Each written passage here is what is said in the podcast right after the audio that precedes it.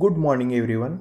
Welcome to the free podcast by Deshdoot Times with Sandeep Sawan.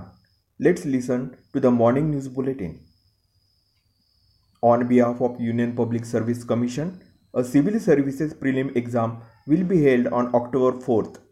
For this, special buses will be run by Nashik Depot of the MSRTC for the candidates from Nashik city and across the district for the exam centers in Mumbai, Pune, and Aurangabad.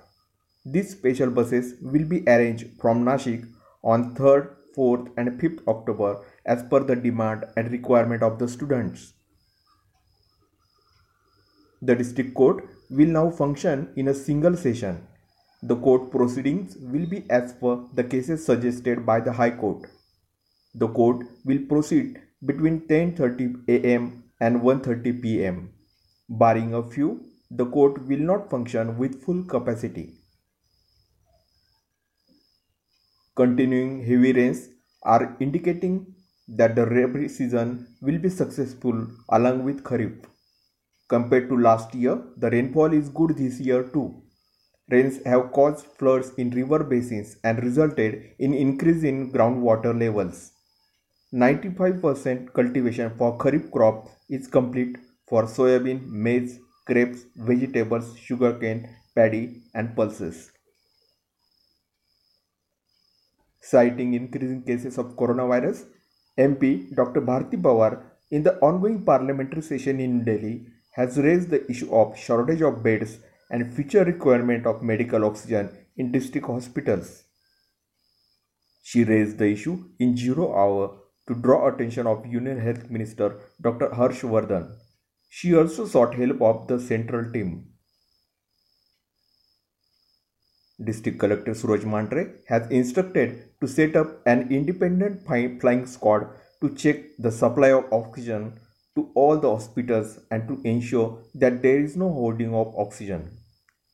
The district collector has warned that oxygen and drug hoarders will be prosecuted. He was speaking at a meeting of a micro action group set up to ensure smooth supply of oxygen and medicines to corona patients in the district. The process to build new administrative building of the Jilla Parishad has gained momentum after the administration received rupees 1 crore as token fund from the state government.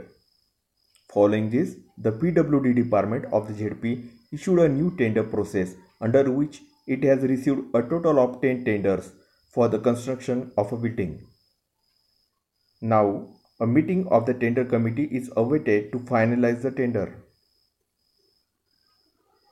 During the last 24 hours, since Tuesday morning, Deola Taluka received a rainfall of 83.6 mm, followed by Chandwad 45 mm, Yeola 33 mm, Nashik 31.6 mm, Kalwan and Malegaon 24 mm and 22 mm respectively.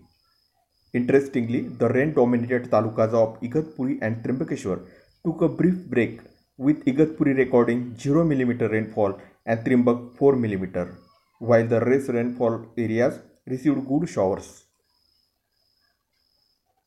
About the pandemic, till Wednesday, the number of patients cured and discharged has touched 58,000 mark with the recovery rate further improving to 86%, while with the addition of 1,436 fresh cases, the total COVID count in the district has reached at 67,653.